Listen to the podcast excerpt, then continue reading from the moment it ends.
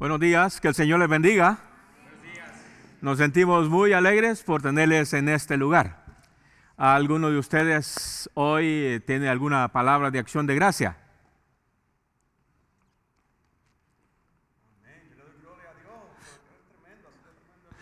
Amén. Porque Él es soberano, ¿verdad? sí. Hermano Mariano. Amén, amén. Gracias a Dios. Este día estamos alegres por tenerles a ustedes en nuestro lugar de reunión y tenemos algunas personas que nos están acompañando. Ah, en particular, pues no le conocíamos. Tenemos a, hermana Cecilia y su esposo Fran. este, de muchos son conocidos, ¿verdad? Menos de nosotros. Pero es un placer tenerles con nosotros ahora y hoy está toda la familia completa, hermano Gonzalo y su esposa y su... Ah, no, nos falta... No, ahí está, ahí está. Muy bien, gracias a Dios. Tenemos a Alex. Alex, ponte de pie, por favor, Alex. Vamos.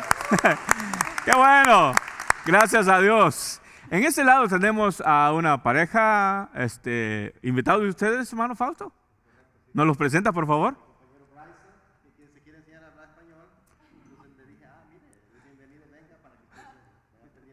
Ok.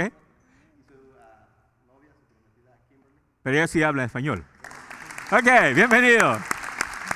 Ok. Behind you is Matt. He is learning Spanish too. We had two.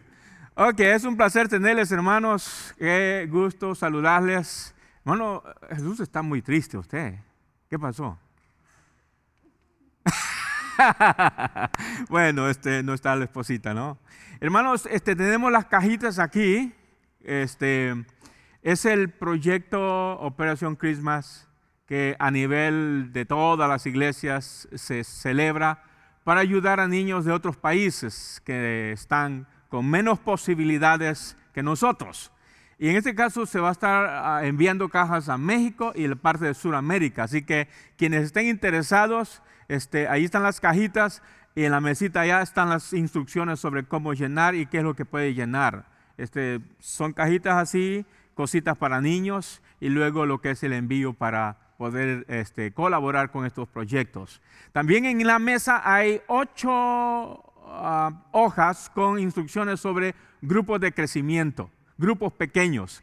Deseamos que todos, que todos nos involucremos.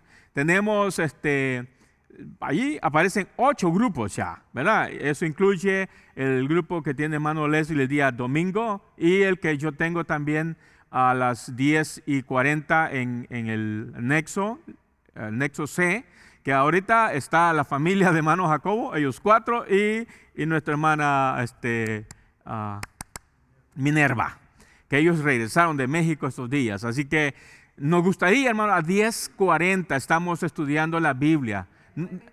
9 y 40, 10 y 40 de regreso, ¿verdad? 9 y 40, hermano. Solo son unos 40 minutitos y que se nos van así bien rápido. Así que, hermanos, yo quiero sentirme alegre porque por lo menos unos 20 están viniendo a esa clase y hermano Leslie unos 15 por lo menos. Y así estamos trabajando en esto mismo. El próximo 7 de diciembre, día sábado, ya está programado una actividad solo para mujeres. No se pongan celosos, hombres, solo para mujeres. ¿Cómo se llama la actividad? Brunch. Brunch. I don't know what is that. Brunch. sí, a las 10 de la mañana. 10 de la mañana, de 10 a 12. Y fíjese lo que voy a decir no solamente queremos que vengan ustedes como mujeres, sino que inviten a otra mujer, especialmente si no son cristianas, mucho mejor. Porque queremos aprovechar este evento para compartir el Evangelio. Así que, este, y nosotros los hombres, ya en esta próxima reunión, próximo sábado, tenemos reunión los líderes, vamos a organizar la actividad solo para hombres. No sé si va a ser un, un retiro de hombres o qué, ¿verdad? Pero vamos a hacer algo para nosotros los hombres porque queremos también impactar a nuestros caballeros. Así que hermanos, amados, es un placer tenerles. Sí, hermana. Oh, sí, ya lo dimos, hasta aplauso le dimos. Sí. Y yo le dije, ¿dónde está? No, ya estuvo. Sí. ya estuvo, hermana. No importa, eh, eh, no es malo aplaudir dos veces. Hermanos, qué placer tenerles. Así que yo quiero llevarles a, ese resumen que estamos teniendo. Nosotros somos un ministerio en español, pero somos parte de la iglesia en eh, Mainfield Bible Church. Y la iglesia se compone de miembros. Y cada uno de nosotros tenemos la primera responsabilidad de adorar a nuestro Dios. Y este canto último que nuestros hermanos nos entonaban es un, creo que es un, es un, es un manjar que engrandece a nuestro Dios. Porque Dios es soberano, el Dios de lo imposible, a Él es el honor y la gloria. Como iglesia debemos hacer esto todo el tiempo, todos los días, porque nuestra vida Hermanos, nuestra vida es un acto de adoración y tenemos que adorarlo, pero también tenemos que ah, venir a este lugar y a servir los unos a los otros, porque parte de la responsabilidad de nosotros es servir a nuestro Dios y servirnos los unos a los otros. Tenemos la responsabilidad de compartir el Evangelio. Y el domingo pasado me sorprendieron, ¿verdad? Porque seis personas compartieron de Cristo. El resto, I don't know what happened. Pero todos somos responsables de dar a conocer el Evangelio a todos los que se nos pongan enfrente o a los lados o vivan cerca. Quiero que por favor busque el libro de Deuteronomios, el capítulo 10, y leamos dos versículos allí.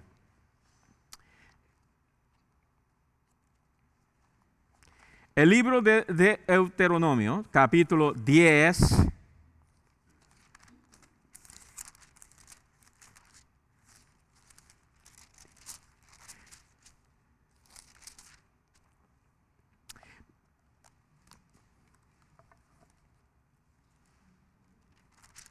versículo 10, eh, capítulo 10, versículos 12 y 13.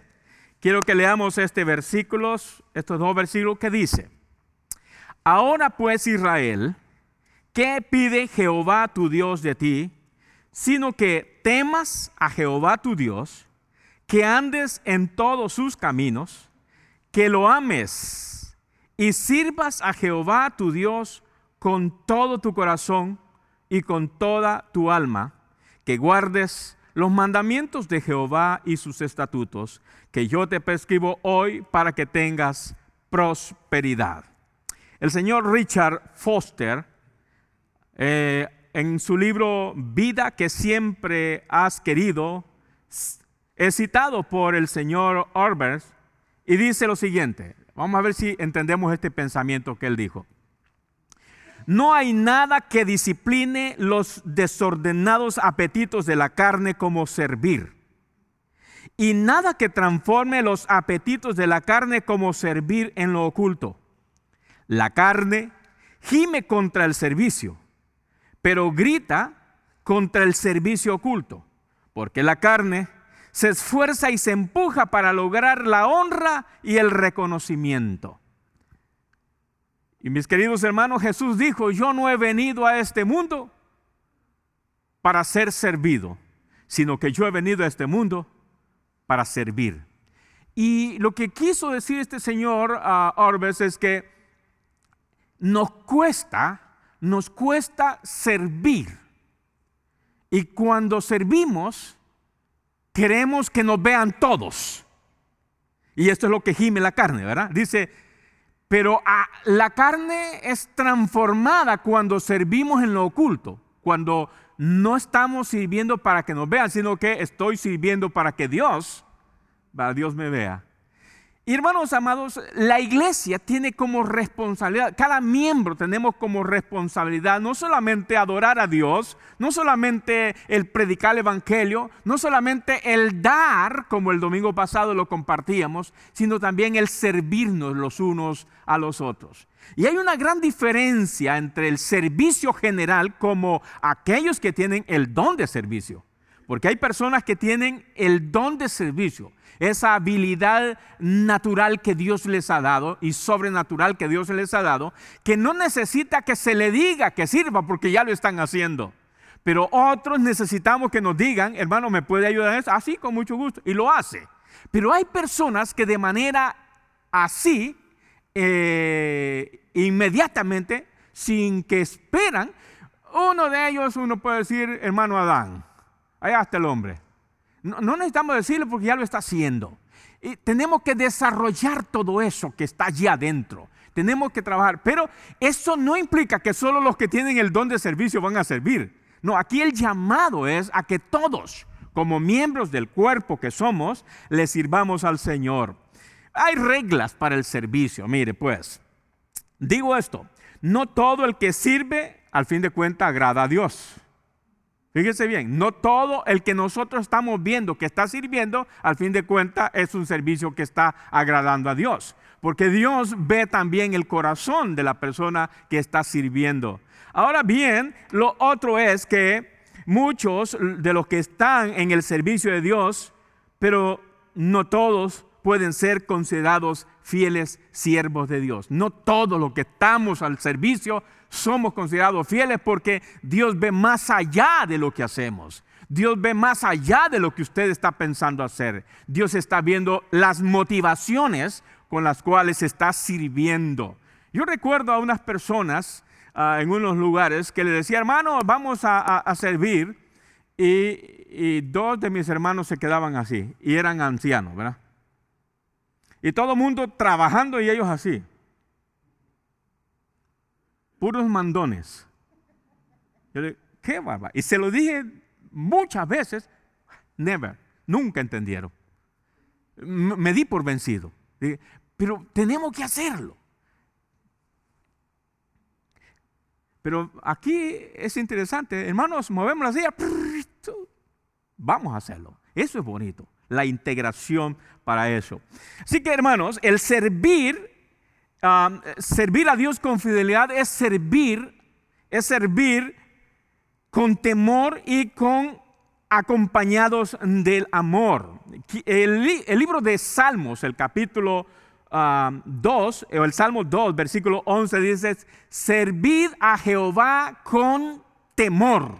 Fíjese bien, servir a Jehová con temor. Pero el apóstol Pablo le agregó un elemento más en, 1 Corintios capítulo 13, versículos 1 al 3, dice que todo lo que hacemos, si no va acompañado de amor, ¿qué dice Pablo? No, tiene valor, no sirve de nada. Quiere decir que cuando yo le sirvo a Dios, yo le debo acompañar el amor hacia Dios. Y no lo voy a hacer así. No, pues ahora te serví, ah, ahora vamos a ver cómo me serviste tú a mí, pues.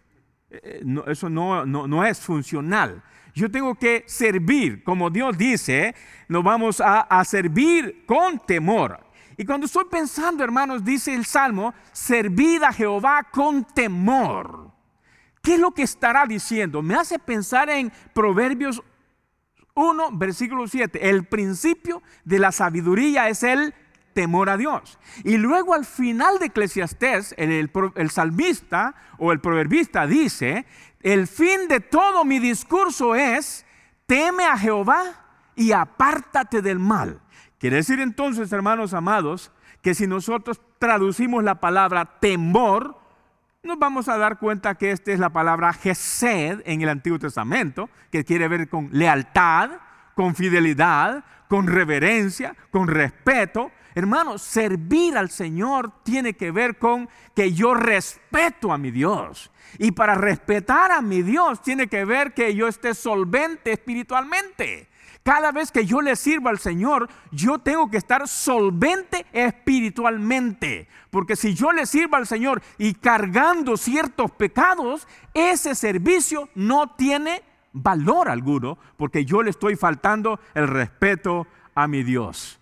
Entonces quiere decir entonces que eh, cuando servimos a nuestro Dios con fidelidad, yo tengo que servirle con mucho respeto, porque a mi Dios le estoy sirviendo. Es al Rey de Reyes al que le estoy sirviendo, al Dios de lo imposible, al Dios soberano, al Dios que ve todo, a Él estoy sirviendo. No le estoy sirviendo a los pastores, no le estoy sirviendo a los ancianos, no le estoy sirviendo a los diáconos, no le estoy sirviendo a ninguno, sino a Dios en primer lugar. Y cuando Dios es satisfecho por lo que yo hago, el resto vamos a sentirnos bien porque le estamos sirviendo. Pero acompañémosle, hermanos, acompañémosle a esto, eh, el amor. Por favor, lea ese esos pasajes de 1 Corintios, el capítulo 13.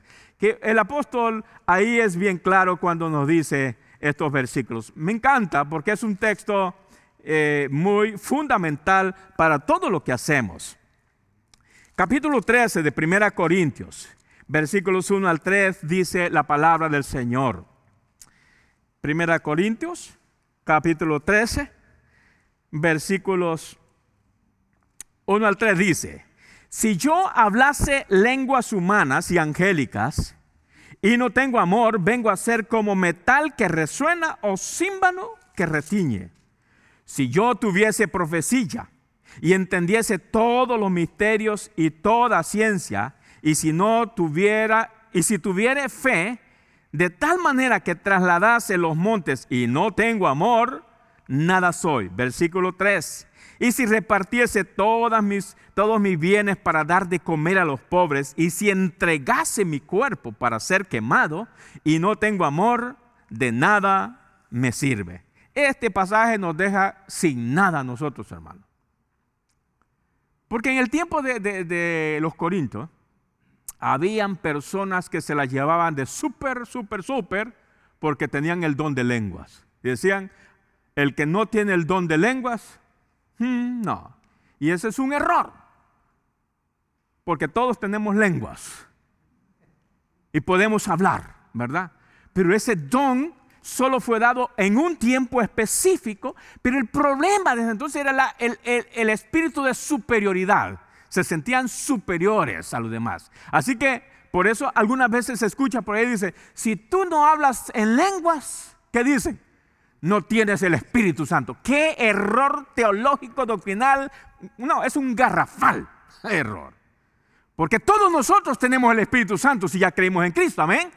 Y no necesitamos hablar en lengua.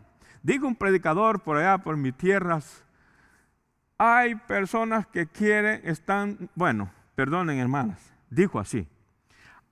Hay mujeres que quieren el don de lenguas insuficiente con las lenguas que ya tienen.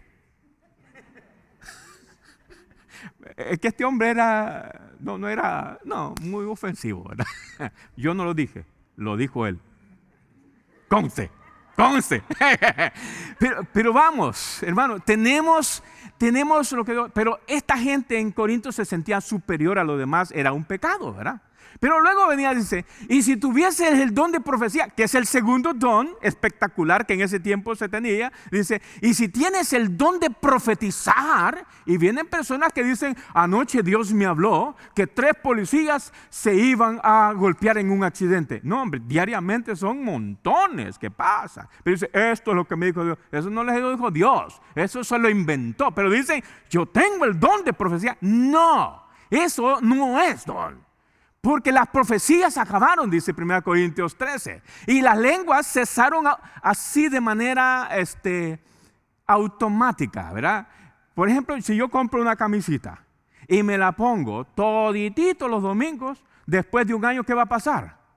La camisa automáticamente quedará en desuso. O sea, no voy a necesitar usarla porque ya no podré usarla. Las lenguas tuvieron el tiempo necesario y poco a poco fueron puestas en desuso porque ya cumplieron el objetivo. Dios las tenía. Entonces, pero la gente dice, yo tengo profecía, así que si tú no hablas en lengua, si tú no tienes profecía, no tienes el Espíritu Santo. No, la Biblia dice que en el momentito que recibimos a Cristo, el Espíritu Santo vino a nuestras vidas y estamos sellados y Él jamás se va y no depende de que yo hable. No, lo que Dios quiere, obediencia obediencia, más que otra cosa. Pero eh, viene otra persona, decían, pero yo di todo mi terreno para la obra del Señor. Yo repartí todo, dice. ¿Pero por qué lo hizo? ah, pues me, sobraba eso. Si no tiene amor, no dice, yo mismo me puedo dar para morir por alguien y si no lo hace por amor, eso no tiene valor. Hermanos amados, sirvamos los unos a los otros, pero hagámoslo con temor a Dios y con mucho amor. ¿Alguno de ustedes ha comido carne sin sal? Alguien ha agarrado un buen filete de carne, pero sin sal. Nada sazonado de nada, nada. ¿Eh? ¿A qué sabe? Pues no sabemos que nos hemos comido, ¿verdad? Pero eso es, es que la sal es el mejor acompañamiento o los condimentos que se le ponen. Hermanos, un servicio a Dios sin amor, eh, vaya esa comparación, es casi como comer carne sin sal, que no tiene sabor alguno. Tenemos que acompañarle con algo, aunque sea con ajo, ¿verdad? Algo que le dé ese toque. hermanos amados, en Hebreos el capítulo 11, versículo 6, nos viene y nos pone otra parte. Si vamos a servir a nuestro Dios con fidelidad, nuestro servicio debe estar acompañado de fe y santidad. Mire lo que dice el libro de Hebreos, el capítulo 11. Por favor, vamos al libro de Hebreos. Y por ahí una hermana en la clase mencionó algo así de este texto. Dice el capítulo 11, versículo 6. Pero sin fe, ¿qué dice sus Biblias? Es imposible agradar a Dios, porque es necesario que el que se acerca a Dios crea que le hay y que es galardonador de los que le buscan. Y luego da una serie, una lista grande de personas que sirvieron a nuestro Dios. Y lo primero que tenían ellos para servir a Dios era fe. Fe. ¿En, qué sentido, hermanos amados? Tenemos que tener fe cuando servimos al Señor. Dice el texto, otra traducción dice, es necesario que crea que Él existe, que Él está allí, que es para Él. Mi servicio es para Él. Y Dios dice, me encanta. ¿Y qué es lo que hizo usted? Pues moví las sillas. No, mire, en el ministerio no hay categorías de calidad de servicios. El predicador no crea que porque predica es el que más corona va a tener. No, no, no, no, no tiene que ver nada. O los, los, cantantes aquí en el Ministerio de Alabanza, no. O hermana Yadira ya. O usted que hace eh, el cafecito, el pancito, como hermana Laura, que lo hace fielmente. O cualquiera. No. Simplemente Dios lo que está viendo es la motivación y la calidad de vida que estamos teniendo. Es interesante porque en base a lo que Dios nos ha dado, nosotros le servimos. Todo lo que se hace, o sea, el servicio que hagamos debe ir acompañado de fe, pero también con una vida de santidad. No podemos servir a Dios si no le amamos. No podemos servir a Dios si no creemos en Él. Y no podemos servir a Dios si no le hemos creído en nuestro corazón y vivimos una vida apartada del pecado. Dios recibe el servicio basado en la motivación y la, vida que tenemos. Si no estamos en buena relación con nuestro Dios, mis queridos hermanos, es, de balde que nos esforcemos haciendo algo. O sea, si, si no estamos en buena relación con Dios, si no tenemos una vida de santidad, si no tenemos una vida que nos estamos esforzando por apartarnos de las cosas malas, estamos gastando el tiempo, estamos perdiendo muchas cosas. Pero Dios nos ha llamado para que le sirvamos. Dios nos ha llamado para que le entreguemos nuestros talentos. Dios nos ha llamado para que le demos nuestra fuerza. Dios nos ha llamado para que le demos toda nuestra energía, que nos gastemos, que nos quedemos hasta sin pelo, pero por servirle al Señor. Me dijo una hermana que fue de los primeros bautismos que hice en el año 93 y después de unos 15 años después me vio una foto. Ay, pastor, me dijo. Entonces usted todavía tenía pelo, ¿verdad? Y le dije yo, sí, ustedes en estos siete años me los botaron un montón. ¿Por qué? Pero le decía a mi esposa, pero qué lindo es gastarse, quedarse sin pelo, pero porque estamos sirviendo al Señor. no por el agua caliente, ¿verdad? sí. Que, que, nos queden arrugas, pero porque nos estamos gastando en el servicio del Señor. Así que hermanos amados, entrémosle con ganas a esto. El hombre que llevó la ofrenda a la sinagoga iba feliz y dijo, Señor sacerdote, aquí traigo mi ofrenda. Y recuerda, dice, ¿estás en paz y en buena relación con todos? No. don Tiburcio no se lleva muy bien conmigo. Entonces somos ve donde don Tiburcio, ponte a cuenta con él, pídele perdón y regresa y entonces yo te voy a aceptar la ofrenda que me trajiste. Él se fue corriendo, pidió perdón, regresa y dice, aquí estoy, ahora sí, estás en paz con los demás y en paz conmigo, y yo te acepto la ofrenda. Mire pues, a veces nosotros puede ser que vengamos y le traemos la mejor ofrenda, bien atractiva, bien ah, hermosa. Señor, aquí está. Y el Señor nos dice, ¿cómo está tu corazón? ¿Cómo está tu vida?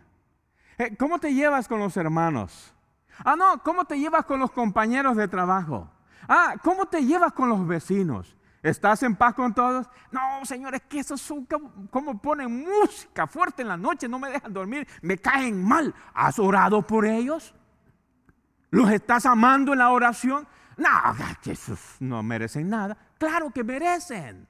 Dios murió por todos. Y entonces dice, ok, ponte a cuenta con todos ellos, ven y yo te recibo aún la ofrenda aparentemente más pequeñita y yo te la voy a recibir porque yo estoy viendo tu corazón. No la cantidad, ¿eh? no la cantidad, no el tamaño, sino tu corazón. Entonces quiere decir que nuestro servicio debe ir acompañado no solamente de temor, de amor, sino de fe y de santidad. Y lo último, hermanos, lo último, el servir a Dios debe ir acompañado de obediencia y mucha disposición. Y este, 1 Corintios, el capítulo 4, 1 y 2 dice, ah, ténganlos téngannos los hermanos como servidores de Cristo y administradores de los misterios de Dios. Pero es necesario que cada uno sea encontrado fiel. Eso lo dice 1 eh, Corintios el capítulo 4 versículos 1 y 2. Y en el capítulo 3 del mismo 1 Corintios 3 parece ser que había un problema de divisiones, ¿no? Y dice un grupo, yo soy de Pablo, yo soy de Pedro, yo soy de Apolos y yo soy de Cristo. ¿Quién creen ustedes que estaban en lo correcto? ¿Quién? ¿Cuál de los cuatro grupos? ¿Los que estaban de Cristo? Así es, sí. Y así es, no. Eh, ¿Quién estaba en lo correcto? ¿Ah? Ninguno, correcto. Porque cuando estamos los de Cristo y separamos a los demás, cometemos el mismo error. Pero vamos, es que unos se querían sentir superiores y viene Pablo y les escribe en 1 Corintios capítulo 3, dice, ¿saben qué? Ninguno de ustedes son importantes, porque al fin de cuentas el crecimiento lo da Dios. Y nosotros simplemente somos colaboradores, colaboradores y edificadores el mayor de todo esto es Cristo, nuestro Dios. Entonces, a Él debemos obedecer en todo. Mire, Dios le dijo a Abraham, Abraham, deja tu tierra y tu parentela y vete a la tierra que yo te mostraré. Y la Biblia dice que de inmediato Abraham se levantó y se fue.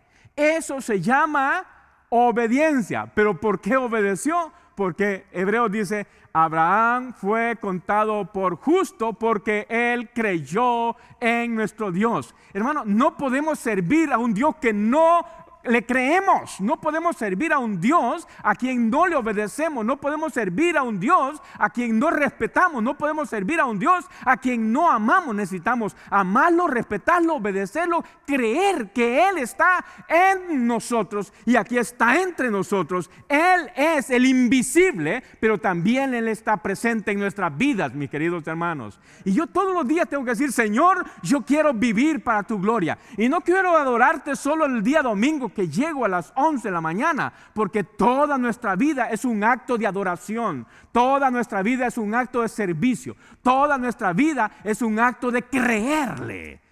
Hermanos, todos los días. Y debemos creerle a nuestro Dios hasta el último día que Él nos permita vivir en esta tierra. Obediencia. Pero debe haber disposición, hermanos. Debe haber disposición, o sea, espontaneidad. No espere que le digan, hermano, ¿me puede ayudar a mover estas sillas? No espere que le digan, hermano, ¿puede usted hacerme esto? No, hágalo de manera espontánea. Al fin de cuentas, Dios le va a recompensar. Eso, el don de servicio, pero la actitud de servicio es súper, súper, súper importante. Y por eso, hermanos, 1 Corintios 15, 58 dice, así que, hermanos míos, amados, estad firmes y constantes creciendo en la obra del Señor, siempre sabiendo que vuestro servicio en el Señor no es en vano. ¿Dónde y cómo y cuánto puedo servirle al Señor? ¿En qué forma podemos servirle al Señor como ministerio? Hermanos, dar testimonio, ¿cómo? Dar testimonio, venir todos los domingos fielmente. Mire, el hecho que ustedes vengan fielmente todos los domingos es un gran servicio y esto engalana nuestras reuniones.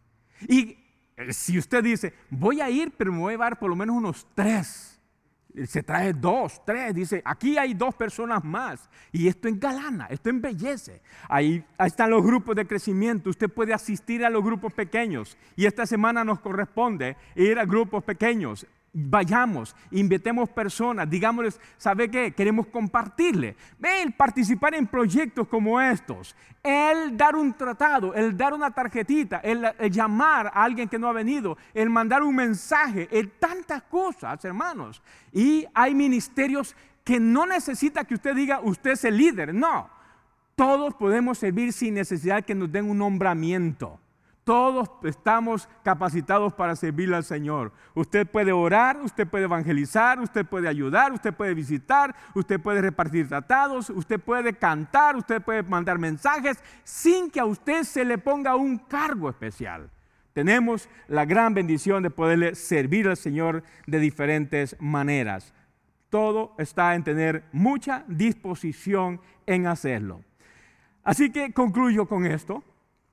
El fin, en fin, hermanos, mi consejo es que desde que se levante hasta que se acueste, recuerde que usted es una ofrenda delante de Dios, como persona.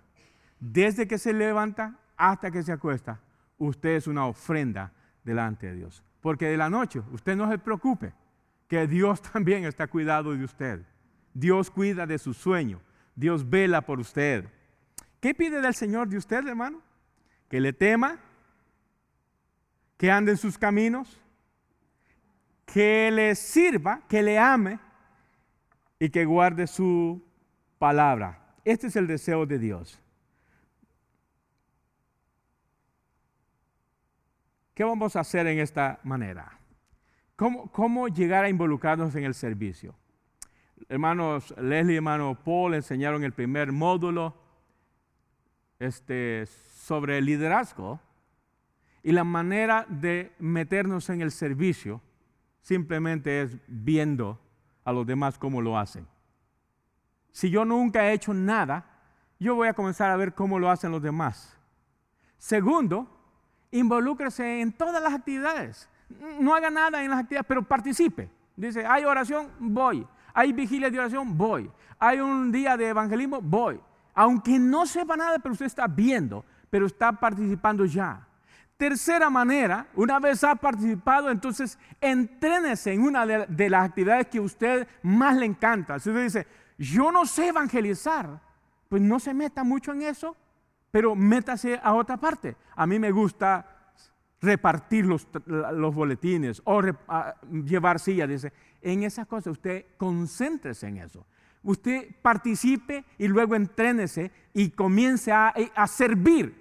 Y por último, una vez usted ya está capacitado y está sirviendo, comience a entrenar a otros. Y ahí viene el discipulado. Porque necesitamos más personas. Necesitamos más personas que nos involucremos en la obra del Señor. Mis queridos hermanos, como iglesia somos llamados no solamente a venir el día domingo y estar bien cómodos, estamos llamados a ser personas activas en el servicio, servirle de diferente manera.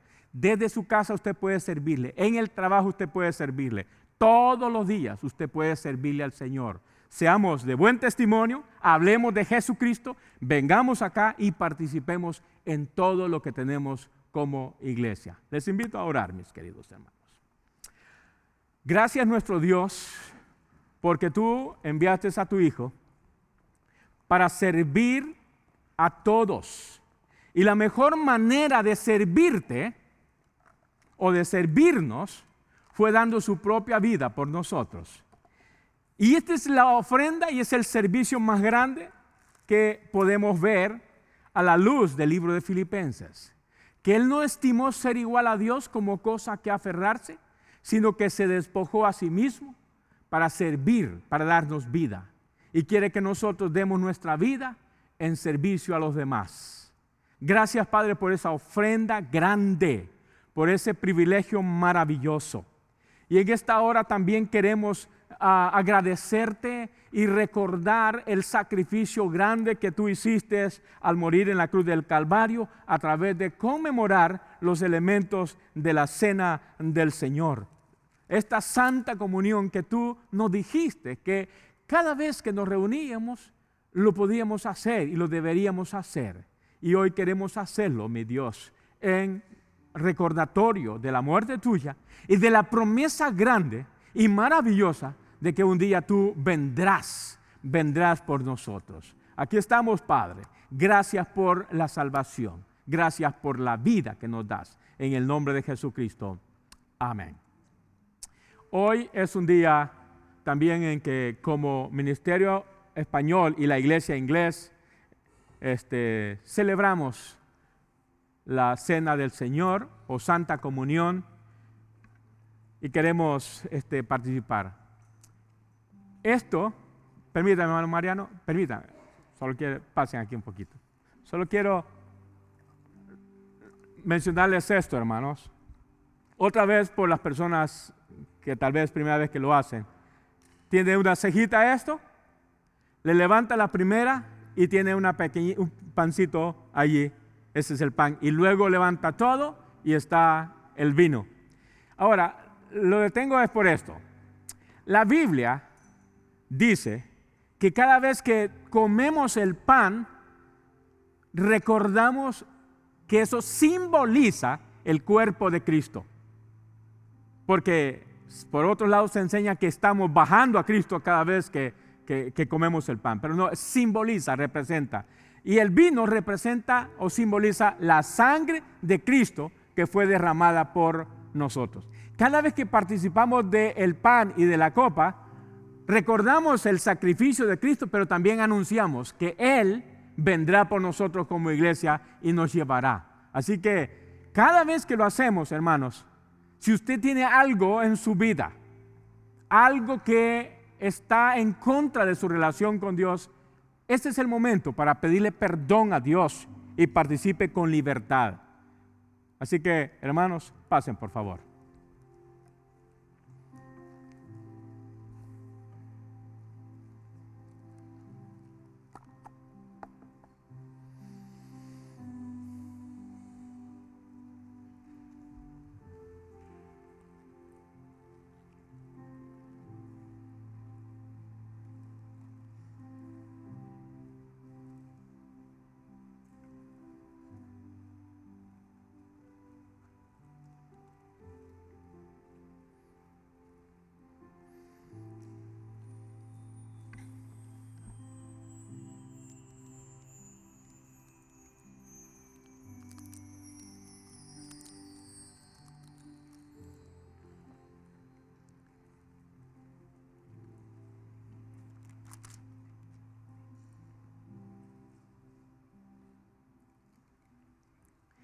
La Biblia dice, porque yo recibí del Señor lo que también os he enseñado, que el Señor Jesús la noche que fue entregado tomó pan y habiendo dado gracias, lo partió y dijo, tomad, comed, esto es mi cuerpo, que por vosotros es partido, haced esto en memoria de mí. El pan, el pan, hermanos, no es para llenar, porque Pablo dijo, allá en sus casas coman. Esto es para recordar, esto es para recordar la muerte de Cristo, el cuerpo de Cristo. Piensen en cuánto sufrió Jesucristo para darnos vida eterna. Su cuerpo fue golpeado, mutilado, maltratado, pero Él dio su vida para que usted tuviera vida, para que yo tuviera vida. Participemos del pan.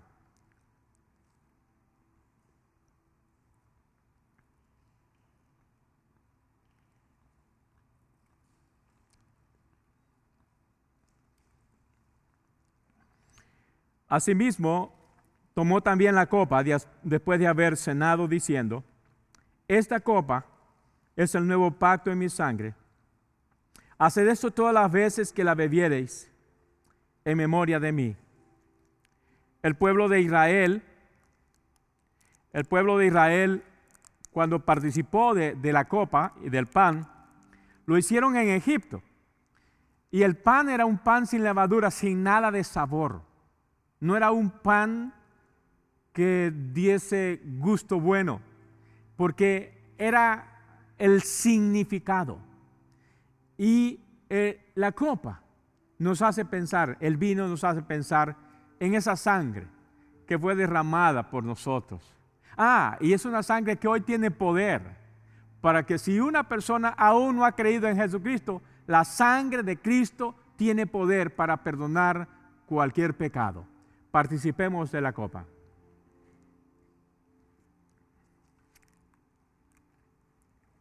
Así pues, todas las veces que comieres este pan y bebieres esta copa, la muerte del Señor anunciáis hasta que Él venga.